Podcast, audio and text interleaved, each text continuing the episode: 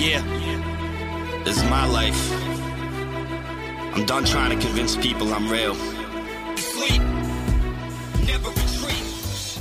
Welcome to the Road to the Olympic Trials podcast presented by the Rambling Runner Podcast Network, where we take an insider's look into the training of eight of America's best marathoners as they prepare for the Olympic Trials in Atlanta next February. And in this episode, we touch back up with Stephanie Flippin, or I should say, Dr. Stephanie Flippin. She did not have the summer that she had envisioned, and we're going to talk all about it. And just goes to show you that even for a doctor, you never quite know what's going on with your body, and it's so important to check with other people and other medical professionals just to see exactly what's going on. And also in this episode, because it was such a hit last time, we also finish up the podcast with a little beer talk. Stephanie loves her beer, uh, not quite as much as she loves her running, but I've seen her plenty of times trying out new beers all the time, and I couldn't wait to talk to her about that. So, without further ado, here's my episode with Stephanie Flippin.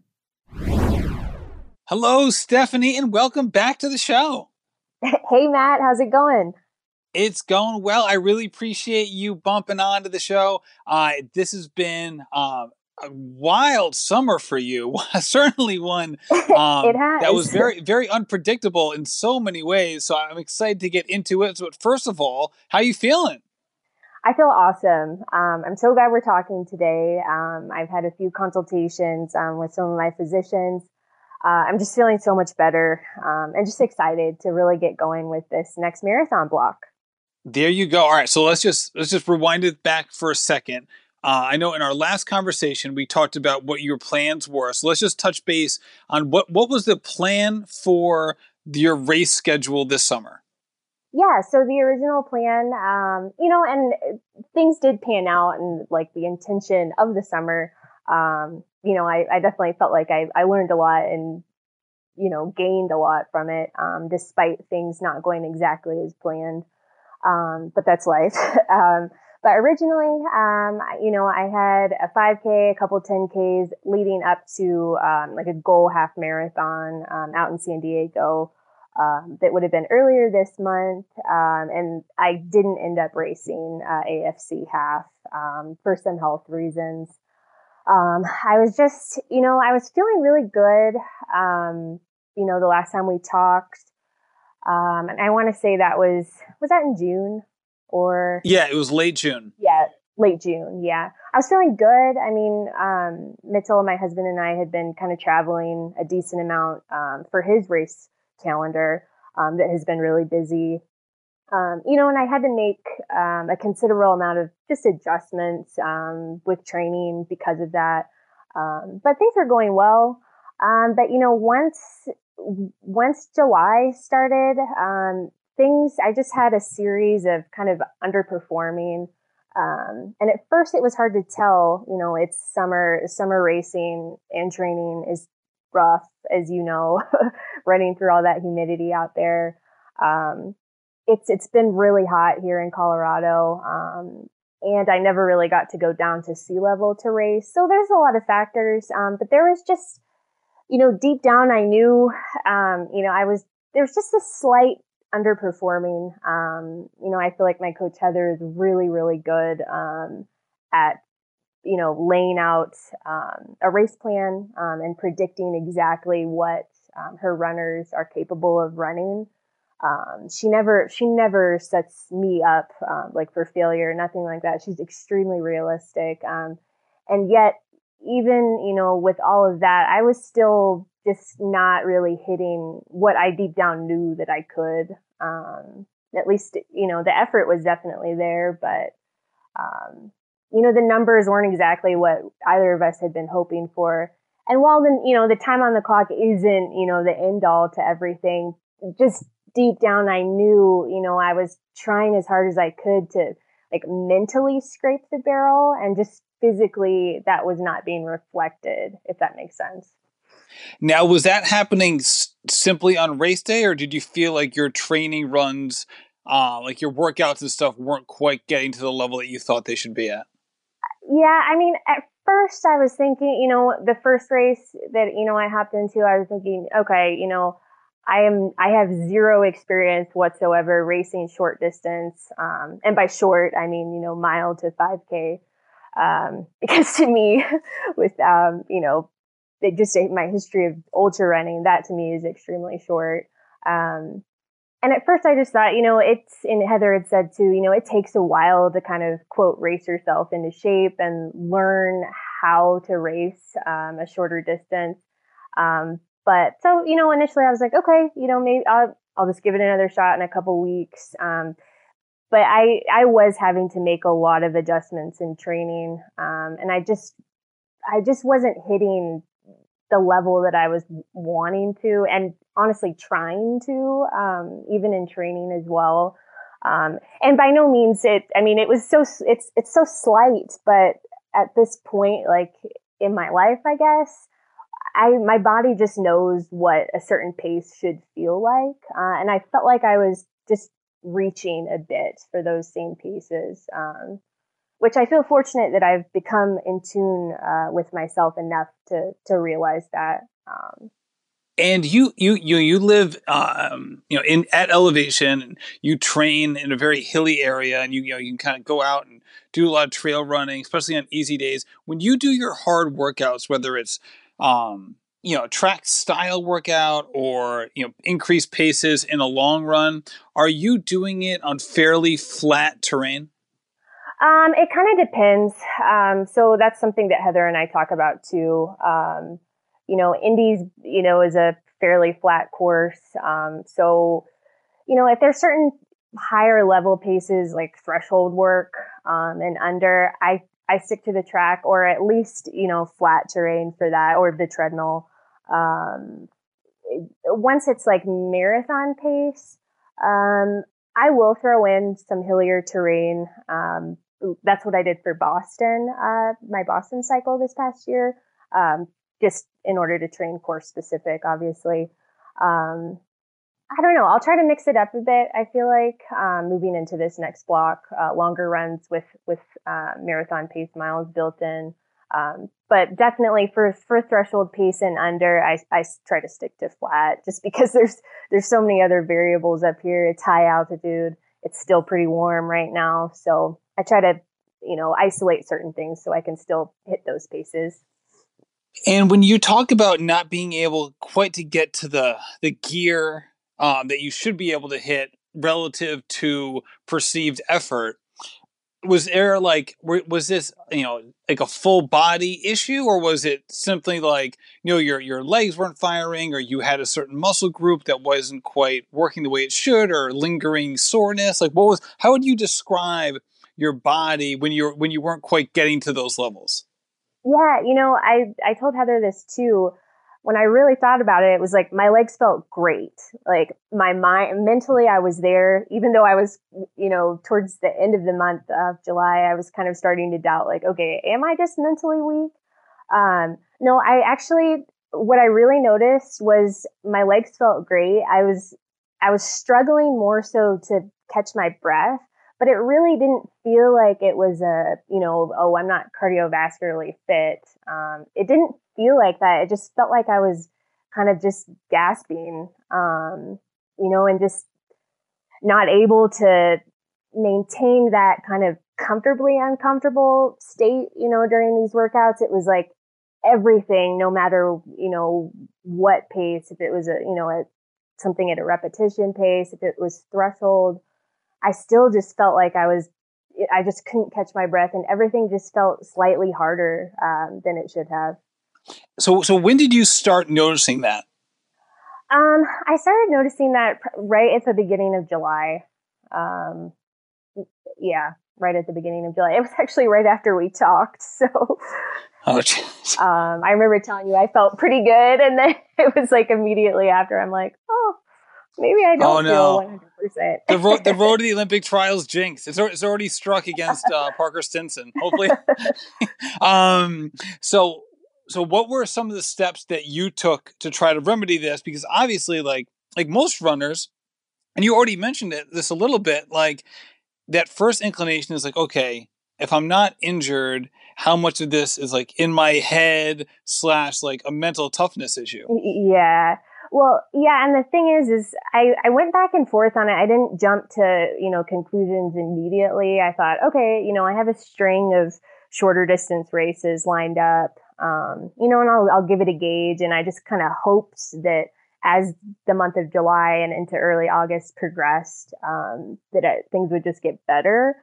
Um, but, you know, after it was August 4th, so I raced one final um, 10K that weekend. Um, and that was what just kind of sealed uh, the deal is I, I just grossly underperformed for the effort level that I put in. Um, my heart rate was through the roof. Um, I mean, granted, it was like an 82 degree uh, start um, at the race, but Heather called me immediately after um, and I told her, I was like, you know, I placed well. It was a course PR, you know, by almost five minutes for me.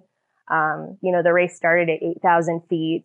So of course, eh, of course, it's not going to feel easy, but it was also a significantly net downhill course. Um, and even on that, I just wasn't able to, to, to pick it up. Um, so at that point, um, so that was August 4th, um, we made the joint decision, uh, to get, have blood work ran um, yeah. And so I, I do have a history of iron deficient anemia, like many runners, many, many people have. So it's, you know, it's not a serious issue. Could be much worse. Um, but we did find that my ferritin had dropped pretty significantly, um, since, you know, May until now. And describe to people what, you know, you obviously you're a doctor, so you can speak, you know, you can speak intelligently about this um, what is you know you mentioned iron and then you mentioned ferritin. So what's the connection there, and what's the difference in terms? Sure. So you know, obviously, I am not a hematologist, um, so I will definitely stay in my lane. Um, you know, I I stick with feet and ankles, um, but um, to my knowledge, ferritin is actually a protein um, that reflects the actual storage of iron in your body. So pretty much like the stores that you have built up. Um, so my most recent blood work showed uh, my ferritin to, to, be well below the optimum levels um, for female uh, athletes, you know, trying to perform at a higher level. Um, you know, it's not something that would require any sort of like iron infusions, nothing like that. Um, I've, I've been down that road in the past. Um, when I was in residency, um, my hemoglobin was at the lowest, it was 7.1.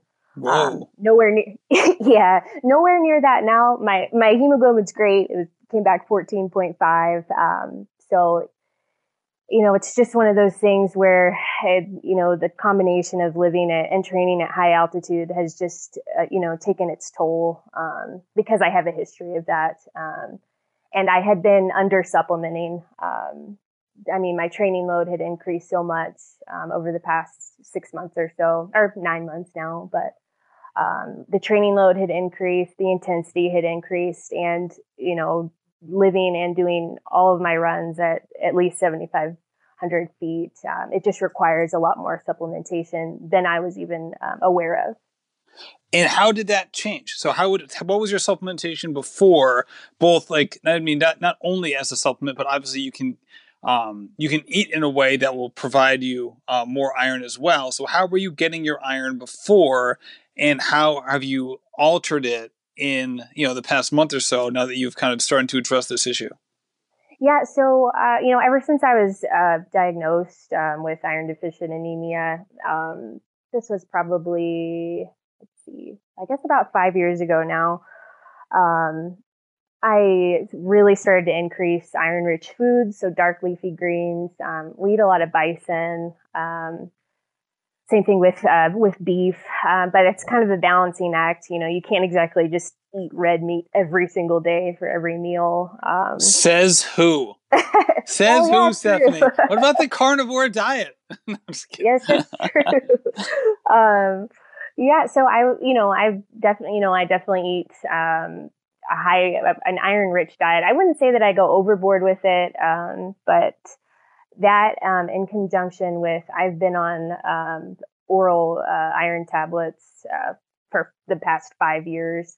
Um, you know, but it's difficult because you know when I was first diagnosed, I was living at sea level um, in Michigan, and at that point, you know, I wasn't, I wasn't so focused on performance, um, and, you know, athletics. I was honestly just more focused on getting through the day, like through medical school without falling asleep. Um, and then getting, trying, just trying to keep my head up, um, during residency.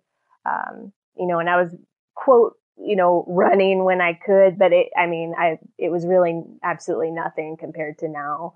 So, in, in terms of now um, and the changes that I've made, like uh, moving forward um, and throughout the past couple weeks or so, um, my supplementation level was I I wasn't even getting like 80 milligrams of elemental iron um, a day. And most recently, um, my conversation um, with my doctor, he's now saying, no, I need to be getting 200 milligrams of elemental iron a day. Um, you know, and that's in conjunction with an iron-rich diet. So it's quite a quite a big difference. Um, and honestly, I was a little embarrassed to even just think, just thinking about how much I'd been uh, under supplementing. And how quickly, you know, once you start supplementing correctly, how quickly will you return back to the the form and the feeling that you'd had before? You know, honestly, once you start um, supplementing appropriately, it's it's fortunately one of those issues where you, you feel the effects pretty quickly. Um, so that's a good thing. It's not something that usually takes, you know, months upon months, you know, to feel a difference. Um, so I'm really excited that I have answers to that. Um, now that I have an appropriate uh, dosing schedule, um, and I, have already been feeling better because I made a few slight adjustments, uh, you know, the second I got my uh, lab work back. So I'm I'm feeling definitely on the upswing. Um, and today was a great day. I felt really really good um, during my workout. Um, so yeah, I'm excited. There you go. All right, and then also when you when it comes to the iron piece, is it is it is part of that um, related to oxygen uptake? Like, what exactly does the increase in iron do for your body that allows it to perform at a higher level? Yeah, so uh, so we talked about ferritin and how um, you know my personal stores are really low. Um, it's so living at high altitude, um, your body naturally makes a lot more red blood cells um, in response to it. Um, and the red blood cells are what carry all the oxygen to your tissues, you know, to your muscles and provides you the, you know, the strength essentially and the endurance to be able to run. Um, so the fact that I I had very little um, ferritin and iron stores built up, um, you know, I was supplementing, but you know, at first I was thinking, oh, you know, nothing's really being absorbed. Well, you know, just be, I was just under supplementing. Um, it's that pretty much explains why I was just felt like I was gasping for air. You know, I have plenty of red blood cells, but they're just not, you know, able to carry all the oxygen um, that I need to be able to run at this level. All right. So, what was your workout like today? Uh, today I had three by one and a half miles um, at threshold, and then I finished it off with four by quarters, um, courtesy of Miss Heather. Got it. All right. So, what what did those splits look like? Yeah. So, um, my threshold pace here um, at about seventy five hundred feet um, is about six fifteen, um, and so for me and my level, it's Heather let me know that uh, it's about a 19 to 20 second um, delta in terms of pace. Um, so 615 here um, in where I live in Colorado uh, is about a 555 pace um, for my threshold pace. Um, so I actually was able to hit that those right on the head. I came in right at 615 um, average for those, and I, I, felt I felt really good. and just the past couple weeks, I've really been I haven't been um, looking at my watch too much. I mean, I, I really only, I really only look at the splits until the workout's completely finished. Um, just so I can be making sure that I'm just, I'm trying to find that effort level, um, and trying to just find that sweet spot without kind of over obsessing about, you know, oh, that, that split came in at 617. Like, oh no, you know, like I'm just trying to, you know, run the intention and you know get the best out of myself uh, on each day and that can be a really hard thing to do especially if you're looking down at your watch just to like make sure you're yeah. pressing the right buttons so, mm-hmm. so, but yeah. it's also a very like I guess it's a very level-headed approach to you know to to to you know view your training that way. Were you able to to take a look at like your overall summer uh, in that same vein in terms of like being able to be like you know pretty level-headed about the whole thing, or did you start worrying about the lasting effects of some some of the underperformance that you were that you were having? I definitely, I definitely started to get worried. Um, you know, it's it's one thing, you know, it's I think we talked about this before. You know, underperformances, bad race days, bad workouts. They're they're a thing of life. You know, it's they're going to happen. Um, but I think once once I hit my third race of the month um, or of the summer, um, you know, it started to feel a bit like a pattern. Um, and at that point, that's also when, you know, Heather brought it up too. She's like, you know, it could just be that we need a little bit of rest. It could just be that, you know, it's really freaking hot. you know, summer racing is hard. Um, or there could be also something at play. So, um, you know, it was tough. I tried not to get too down on myself though, because, um, like I mentioned before, um, when we first started talking today, like I you know, despite slightly underperforming, you know, at, you know, at certain races, they, they weren't my goal races either. And my goals for the summer was to work on my speed and my turnover, you know, and my power. And those definitely have been my weaknesses simply because I, I really haven't been doing speed or power for, you know, any, at any point in my life. It's all pretty new to me. Um, you know, serious speed work and serious turnover.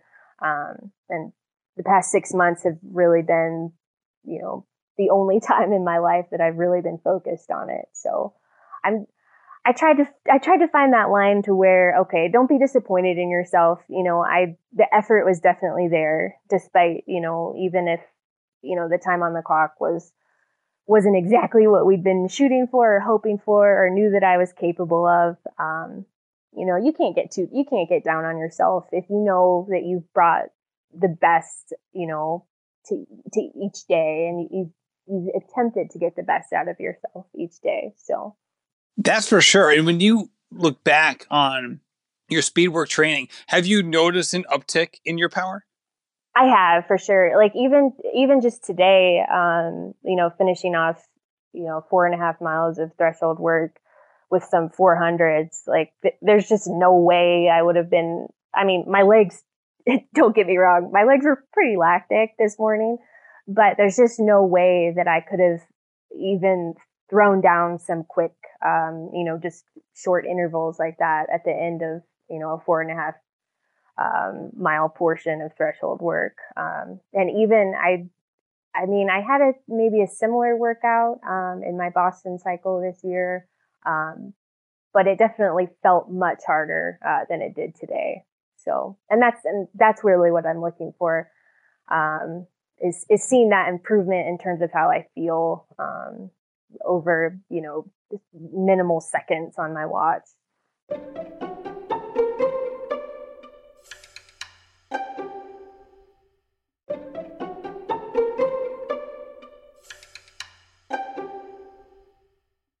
and that's part of the reasons I want to have you on this show was just this drastic improvement you've had over the last three years to five years. You know, some of the people that we talk to, you know, they they're when they're at peak fitness, that peak fitness level isn't really different than their peak fitness level the past year or the year before that, right? Like they're yeah, they're right. when they get close to their ceiling, you know that's that's not necessarily a new feeling for them it's just the the effort to get back there so for you though it's a very different story like what would you how do your paces now whether it's threshold pace marathon pace 5k pace you know if you're going to do say half mile repeats things like that how does how do those paces compare to what you were doing last year at this time it's it's nuts. Like I, you know, I I don't have like a specific training log. I use I use Strava, um, but I don't have like a continuous journal from a year ago. I wish I did so that I could really compare how certain things felt, um, you know, certain paces and whatnot. But um, I mean, and also too, I keep having to do the conversion because, um, well, one year ago I was here in Colorado, um, but I'm just thinking a little bit earlier in the year too. Um, I remember, I mean, when I was training, I guess it was, yeah, so it was spring of 2018. Um, I recently, I was just going through my phone and kind of deleting apps and things like that that I don't use anymore. But I had seen that I was running mile repeats uh, in the spring of 2018, um, at like 635 pace, um, around there at 630 or so. Um, and that's it. That was at sea level. Um, so, you know, converted up to where I live now, you know, a 630 or 635 uh, mile um, would be, you know, 655 up here. Um, and I, that's crazy to me because, you know, when I'm tapered or if it's, you know, a down week or something like that, like, you know, towards the end of an easy run, sometimes I'll have to pull back the, the reins because I see my watch you know, kind of dipping down, I mean, into the high 650s. Um, you know, and my mile repeat pace up here is, you know, closer to, you know, 550, 545. Um, I haven't done mile repeats in a while though, so I don't want to, I don't want to get too ahead of myself there, but, um, but, you know, converted down to sea level, you know, if I was running 630, um, in spring of 2018. You know, a 550 mile up here would be, um, uh, I'm getting myself all mixed up, but um, it, it, would be significantly different. yeah, I mean, for sure. I mean, right? I mean, you were just doing, just looking at your threshold workout from this morning. I mean, it's obviously a huge difference than say you were doing mile repeats at threshold, which is a fairly common workout uh, for people to do. You know, obviously you can do more or less, and you can do different kinds of recoveries between, but that's kind of usually the standard. And what you're talking about is what a 40 second difference if you pace adjust. I mean, if you altitude adjust. I mean, that's huge. Oh yeah, sorry. No, yeah, at sea level, it, uh, so a 550 or 545 mile up here would be, you know, 530, 525 at sea level, and I mean that is uh, totally like unfathomable to me to think about uh, you know, a year, you know, a year and a half ago. Like I, I never even thought I would ever see a six, you know, at the start of a pace of any race, just, you know, maybe a 5K. But, um, and a year ago, I remember I ran the same 10K that I ran at the beginning of this month. Um, and I, I ran it almost five minutes slower than I did this year. Um, I mean, granted, I had recently moved to altitude, um, so you have to take that, you know, with a kind of a grain of salt. But I remember, I I remember I finished, I hit my watch, and I saw 6:48 minutes per mile as my average pace, and my jaw just dropped because I I never thought in a million years I would ever see that. Um, you know, I was just running for fun, um, and and I remember at the time, I think I even posted on Instagram saying like you know, it'd be really cool if one day I could turn this into my marathon pace. Um, you know, and if you're thinking about my goal and being on this podcast, um, you know, the pace required for a 245 marathon is definitely quicker than 648 pace. So yeah, no, now you're like, I hope that's not my marathon pace. Yeah. it's like it's like complete, yeah. you know, it's, it's a complete switch and a complete change. And obviously, you're working very hard to achieve these goals and you're you're you know you're very dedicated in so many ways and let's just talk about diet here we talked about a little bit in regards to iron but you post your meals quite a bit uh, online and maybe you only post the healthy ones but they always seem super healthy so let's talk about diet because you live a crazy busy life you have you know your your your your practice your medical practice you're putting in a ton of miles per week um, and you know, part of the recovery and you know sustainability process here for your body is is the nutrition piece. So how, how you know how do you fuel now? What are some of the things that you you try to take into account, and what are some of the staples of your diet? Sure. Yeah. Something that I definitely have been more cognizant about um, is making sure uh, I'm eating enough quality carbohydrates, um, and in terms of like timing, like when I eat them. Um, you know, everyone knows like the carbo loading, you know, before a marathon or something like that. But I mean, I've really been focused, um, you know, ever, ever since I started to get more serious about training. Um, I mean, I treat a workout and a long run by far, um, pretty much the same way as I would um, if it were a serious race that I was looking to PR at. Um, I mean, I car yeah increased carb intake, um, but I try to stick with um, like whole foods. So I eat a lot of white rice. Um, my husband and I both do potatoes, uh, both uh, sweet potatoes and uh, regular white potatoes. Um, we eat a lot of fish. Um, like I, I, mentioned, we do eat a lot of bison. Um, we, we, eat a lot of veggies, um, but I've tried to find that balance in terms of not, you know, when I'm eating them. So I try not to eat super, super high fiber um, vegetables and things like that, you know, the night before a key workout or a long run or something like that. Um, and I feel like I'm fortunate to have um, a lot of, or not a lot, but I'm thinking of two in, in particular, um, or two or three uh, women that um, are uh, either RDs or you know PhDs in nutrition and things like that. Um, you know, and they're always sharing things, and you know, I've reached out to them before about fueling um, and hydration and things like that. And I, I, just think it's so important. It's like the key piece to the puzzle um, in terms of getting the best out of yourself on race day. Um, that plus sleep would also be the other key piece. But yeah, for sure. So let, you talked a little bit about veggie timing, which I had. Well, I don't eat many veggies, so I don't have to. I, I never even considered the timing aspect of when to eat vegetables. But that you you you provide you know you know a great example, and we don't have to get into the specifics of what happens if you eat the wrong veggies at those moments.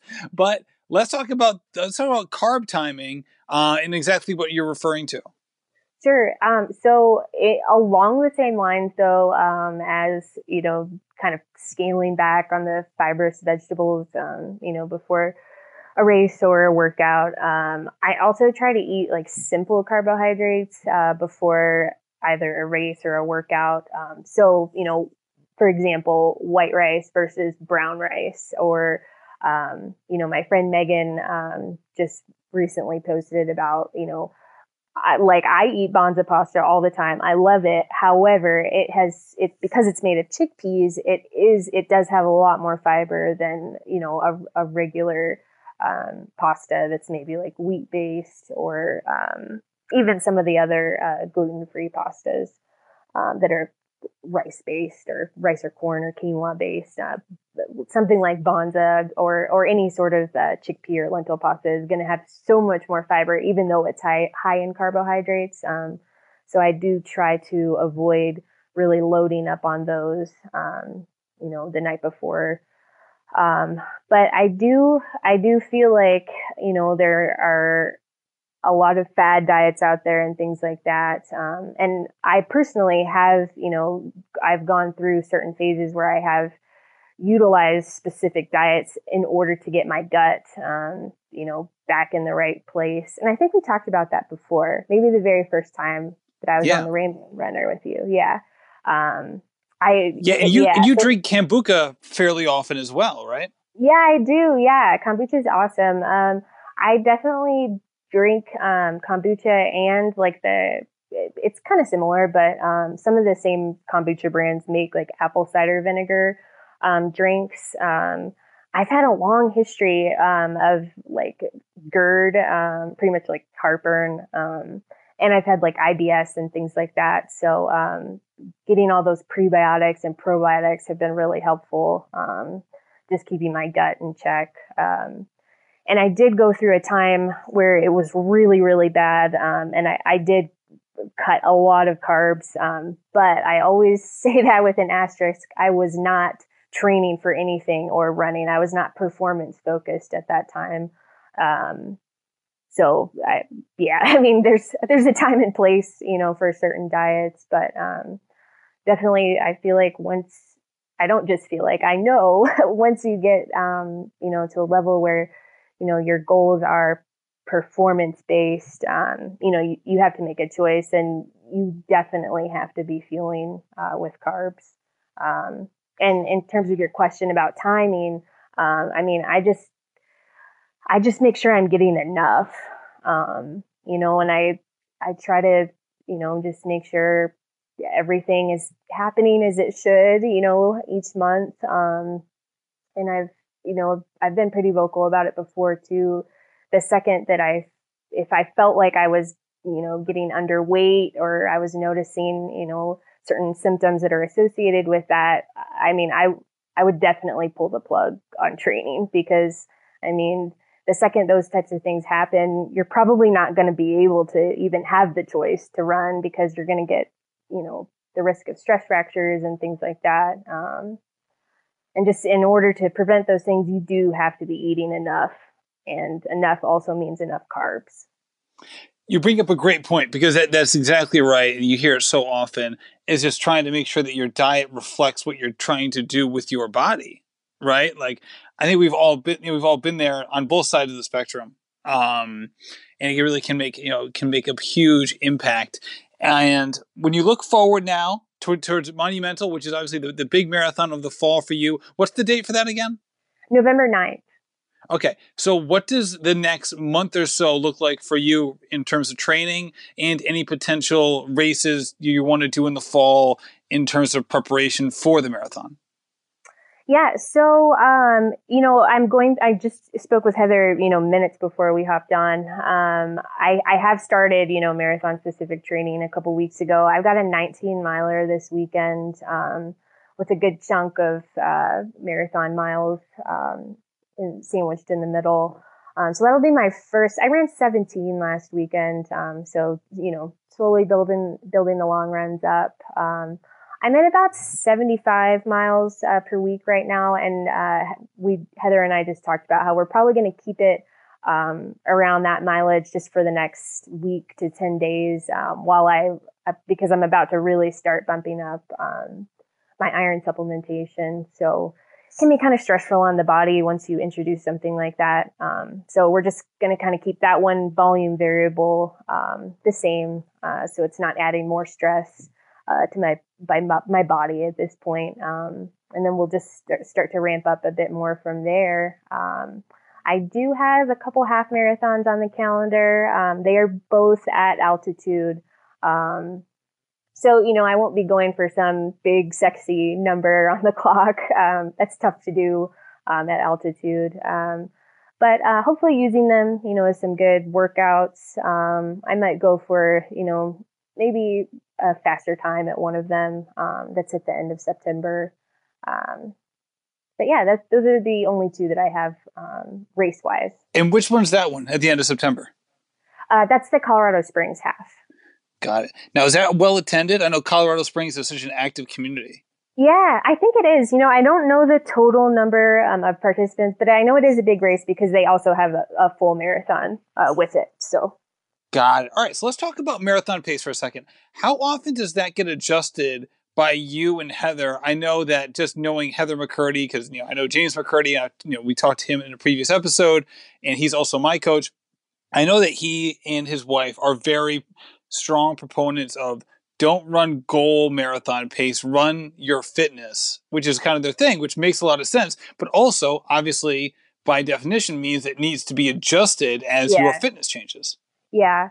Um, so just, I mean, I'm not a coach myself, so, you know, I've, and I've been trying to learn more in terms of, you know, how they make decisions and, you know, intentions of workouts and things. Um, I mean, so compared to my last marathon training cycle, um, I feel like Heather has she, I mean, she's obviously made adjustments. You know, as my fitness has gotten a little bit better um, over the past year or six months or, or nine months.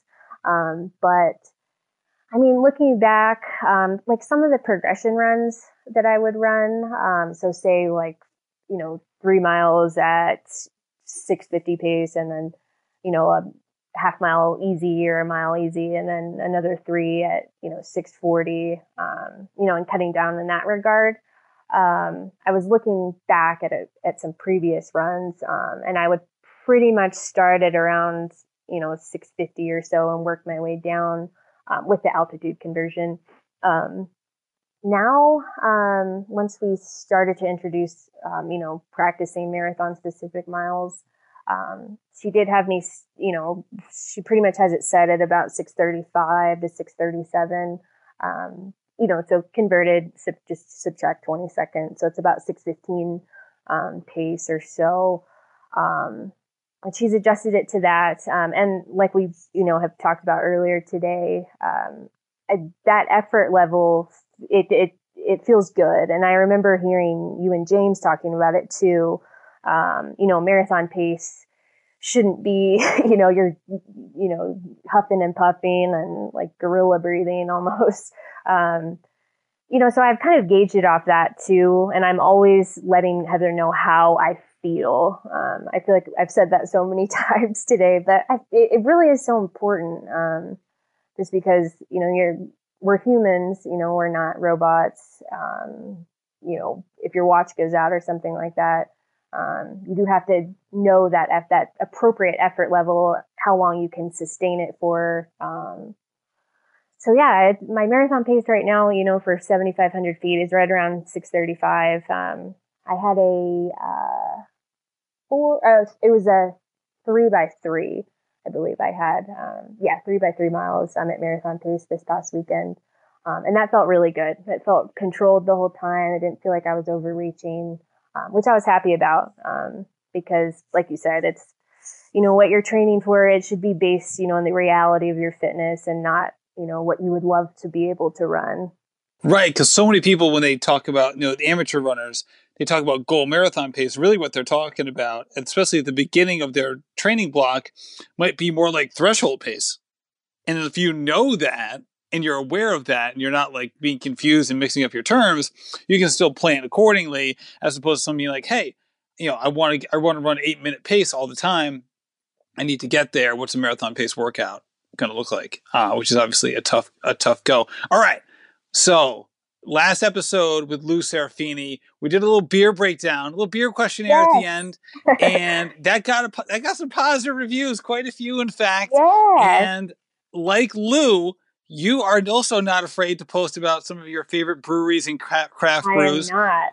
I so not. I got to ask you as well. So, top three beers that you're enjoying right now. Right now, okay. Because I was originally thinking, I'm like, is Matt going to ask me like top three beers I've ever had? so I had that on my mind too. Um, all right, okay. all right. I'll, I'll, you, you, you can you can answer that one first. We'll let the other one kind of like sit in your subconscious as, you, as you're answering this one. Okay. Um, let's see. So the one of the first ones that comes to mind um, is actually when we were in Boston um, earlier this year. Right after the race, uh, we went to um, I believe it was just called Cambridge Brewing Company or Cambridge Brewery, but they had a bourbon barrel aged peach sour that was hands down the best sour I've ever had. It was so good. I was very impressed. All right, we got a we got a lot, a lot of Boston people listening to this, uh, and yeah. I'm not too far away. I got to make sure I take notes on this so I can I can visit these places. It was. I mean, I don't know if it was just because I was post race, you know, and I was just looking for some brews, but that bourbon barrel aged peach sour from Cambridge Brewery was excellent. All right, all right. So that's number one. What what are some, what, what are the next two? The the Stephanie Flippin all time favorites. Sure. Let's see. Um.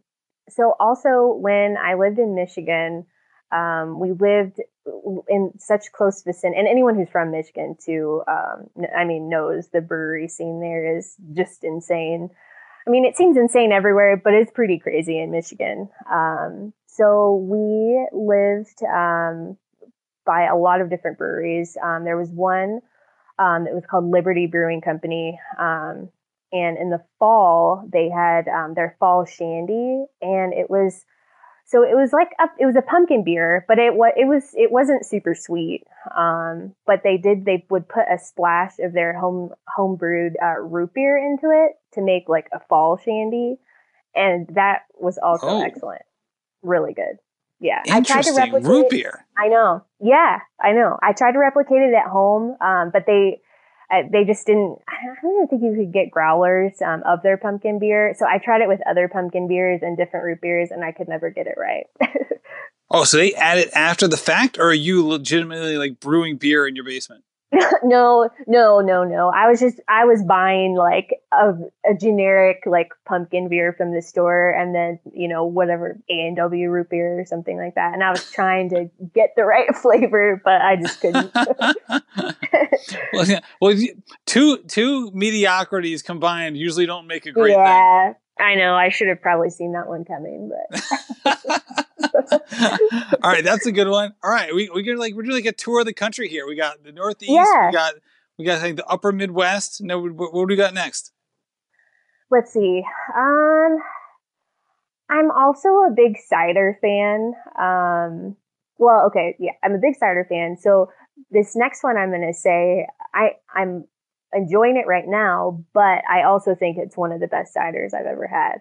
Um, and that is from the Colorado, I think it's Colorado Cider Co. Um, I might have to double check on that, but it's called Grass Hoppa. So H O P hyphen A H. It is a dry hopped um, cider um, with lemongrass. It sounds bizarre, but it is super good. It's really refreshing, and it just has that like slight citrus taste um, with the lemongrass, and then with the hop in it, it's it makes it so it's not a super sweet cider. Um, and I feel like, you know, if you're an IPA fan or something like that and you're, you like hoppier uh, beers, then you would still like this cider. Wow. So you have a pretty wide array of, I, of, I of interests and tastes.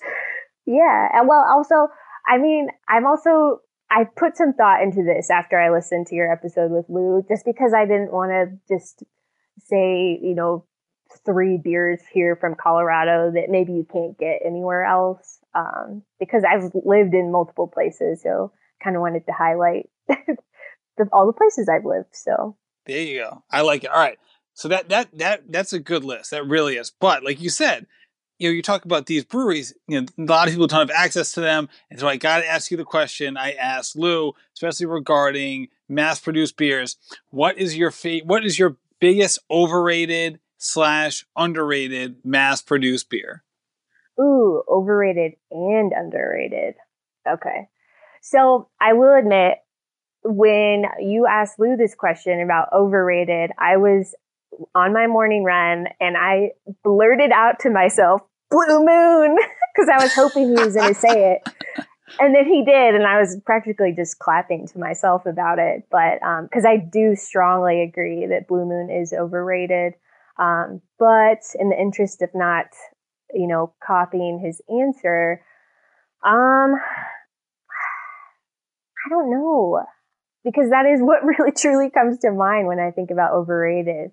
Well, then um, we don't have to. We don't. We don't have to stretch it out. That I, I am as as you as anyone who heard that episode knows, I fully support this decision yeah, and this selection. Yeah. So I don't need you don't need to stretch it out at all. You can okay, just go right okay. with it, and we will just keep throwing deep dark shade at Blue Moon uh, from the Rambling Runner you know, podcast network. So, how about underrated? Underrated. Um, I feel like honestly, I feel like Sam Adams has you know a good amount of really good beers, even though they're not like a craft brewery. Um, anyone out there could just correct me if I'm wrong, but um, like I I feel like they're pretty underrated. Um, same thing with maybe um, Modelo. I think that's an underrated beer. I feel like um, Corona gets all the hype, you know, for a Mexican lager or something like that. But um, Modelo or Negro Modelo um, are both really good beers. Oh man, I, am all over this because this is exactly the conversation that I had yesterday morning in my office. Uh, one of my one of my coworkers, he listened to the pod. He goes, "I'll tell you my most underrated, overrated." I'm like, "All right, let's hear it." And he was like, "All right." He goes, "Actually, I'm just going to give you two um, two un- two underrated and one overrated. His overrated was Heineken, and I was like, "Wow, that's yeah." Bold. Oh, yeah. Actually, you know what? You hit it right there. That's the other one I probably would have said in conjunction with Blue Moon is Heineken, but I don't know. To each his own. There you go. I like it, and I, I I'm a huge Modelo fan for sure. I don't know exactly what makes it. Maybe it's the bottle shape. Maybe it's the foil on yeah, top. Yeah, maybe. I mean, if you if you like literally taste tested me on it, I'm not sure if I could really identify it. But I've always been a huge fan, And yeah, I don't know really like the difference. I feel like it's probably just all marketing, but I am a big fan. And let me just say about Sam Adams, they were like the original craft brew, like going back like 20, yeah, 25 years. What, yeah, that's why I said that because I know they're you can't you can't really lump Sam Adams with like Coors or you know Heineken or anything like that. So that's why I was like, not technically, you know. No, but I feel like it gets slept on too because it is so popular and part of beer culture for some people is kind of like the music scene in a way where it's like if something gets too popular then then people push back on it not because of the quality of the product but because of the fan following itself as if that has something to do with the product. So it's kind of like i feel like you know, just like bands can like can get too popular and then they'll be pushed back. I feel like beers can do the same thing. And Sam Adams, like Sam Adams Lager, for me, like that's that's like perfection. Like if I don't know, yeah. you know, it's, it's like I think I've grown into it a little bit. You know, I think the first time I had it, um, I think I was probably underage at the time, so pardon me on this one. But um, I was like, oh, this is gross. But definitely as I've gotten older, like, oh, this stuff is just unbelievable. Mm-hmm. I agree. All right. So Stephanie, I'm so excited for you. Overall, now that you got your diagnosis and you're obviously this happened very quickly. I mean, very um, yeah. You know, it happened uh, you know relatively uh, you know soon in relative to when we recorded this podcast. We're going to record this two days ago, and you wouldn't have even known the diagnosis. I so, know, yeah. With all that being said, how are you feeling about the next few months? I'm really excited for the next few months, um, especially now, you know, with a, a game plan moving forward. Um, you know, and the, th- the thing is too, is that, um, you know, I read the passion paradox, um, over the summer, um, you know, and it talks a lot about making big goals, um, but then pretty much for the most part, forgetting about them, um, and just literally focusing on the task at hand, what you can do each day, uh, to better yourself, to get the best out of yourself, um, you know, and, focusing in that regard usually brings you to that big goal. Um, so I'm excited for it, but I'm also, you know, trying to get the best out of each and every day uh, leading up to it, and just enjoying uh, the grind, which I've I've always loved. Um, so I'm I'm really excited for it. So that's wonderful. Okay, I can't wait to have you on again in the fall. In the meantime, good luck with everything. Thank you so much, Matt. Good to talk to you again. Stephanie, thanks again for coming on the show. Always a blast to talk to Stephanie, uh, whether it's on the podcast or in any other form. Uh, she really is just such, such, a wonderful person. Also, and we didn't talk about this in this episode, but she is just so gracious with her praise and just support of runners all over the place, all different levels and geographic areas and different races. And I know, you know, now that we're we have UTMB this weekend. I'm sure she's missing the ultra scene. Uh, actually, her husband, Mitchell Flippin, is getting ready for the Tahoe 200 as well. Uh, but it just such a delight to have Stephanie as part of this project as she's getting ready for the marathon. And I can't wait to see her continue to build up strength now that she's on point, uh, with her medicals and see exactly where it takes her this fall. So thanks again. Thank you for listening. Thank you for rating, reviewing, and sharing the show. Happy running. This has been a production of the Rambling Runner Podcast Network.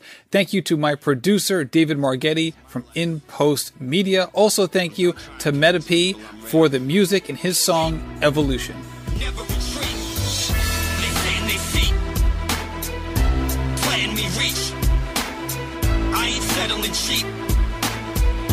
Crushing is deep. I'm a real person, real version.